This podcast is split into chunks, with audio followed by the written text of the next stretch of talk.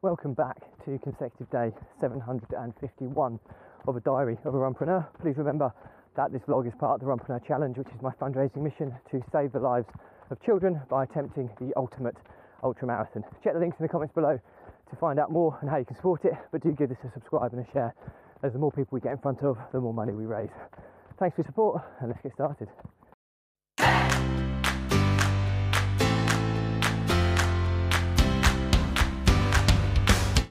So, consecutive day 751 of a diary of a runpreneur. And um, yeah, it's been a bit of a come down today after uh, hitting the dizzy heights of 750 days yesterday, um, which was cool. And uh, the beautiful weathering, weathering, the beautiful weather scenario that I had on day 749 with this beautiful rainbow, you know, a misty rain and you know sunset. It was just beautiful. And then today, 751, I uh, I wake up to uh, a day which is supposed to be amazing. Uh, I have tickets to see uh, Adam Lambert and Queen for the second time today. That me and my wife were going to be celebrating our 14 years of marriage on the 28th of June.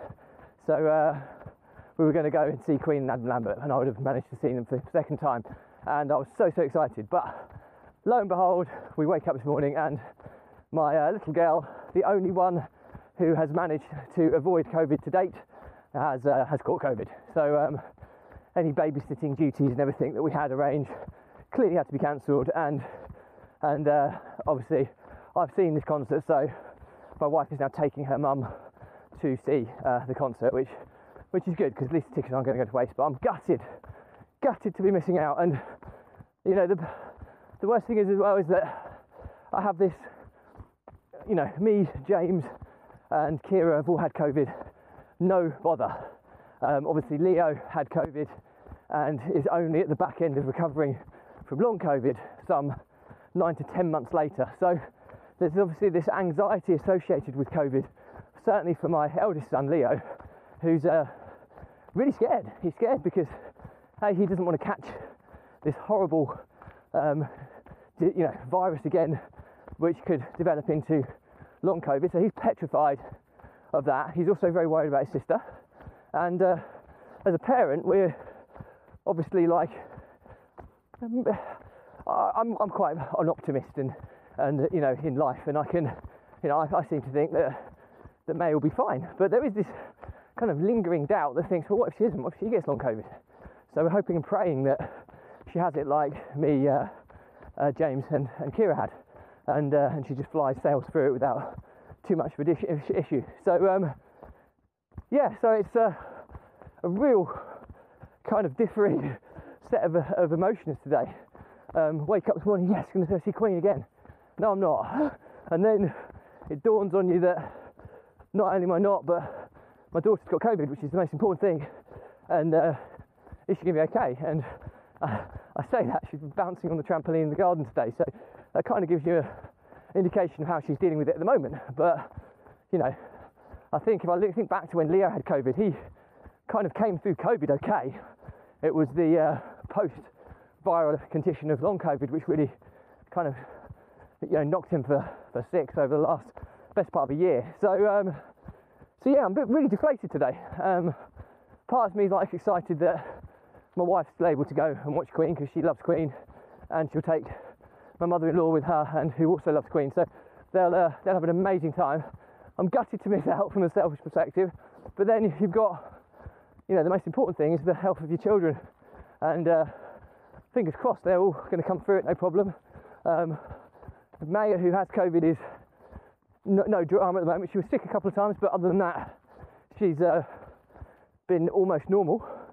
And then you've got my eldest son, who's come back from his half day at school, you know, really quite upset about the fact that A, his sister's got COVID, and B, is he going to um, catch it again? That's what he's petrified about, seeing what is how it's affected his life to date. So, um, yeah, so I'm feeling really deflated, really quite low, and uh, as a result, some days you kind of get this this lull feeling, and you just have no motivation to do much. And uh, I, have got loads of stuff to do at work, but you know what? It's uh, probably not going to happen today because uh, my mind's just not quite there. And I think there's an acceptance of that is okay, and to not beat myself up too much about it. Tomorrow will be another day, um, and just make sure everything goes smoothly today, this evening, and uh, and then tomorrow's a new day. But talk about a come down. uh, we've been away in Malta for a week. We had this to kind of look look forward to as the kind of end of our our kind of 40th anniversary, 40th birthday celebrations, and then rolling into our 14th year of marriage as anniversary celebrations to go to Queen Anne Lambert, a nice meal and all that side of things. Well, um, but the most important thing is health, health for the kids. So it's, and then you feel gutted for missing out, but then you feel selfish for not thinking about your kids first. So you're having these internal arguments in your mind. Um, so my head's all over the shop today, and you know what, it is what it is. Um, we'll deal with it, we'll make the best of the situation, but I'm certainly not feeling in my most productive state. But I'm sure we all experience these these days, and you know what? Some people can can have a word with themselves and crack on. I'm just not feeling it today. It's hot. I've come out for this run. Coming out for this run was hard enough. So uh, the fact that I've come out for it is probably enough for today and the rest of the day. I might do a little bit, see how I feel a bit later, but yeah, not ideal. So that's it for me today.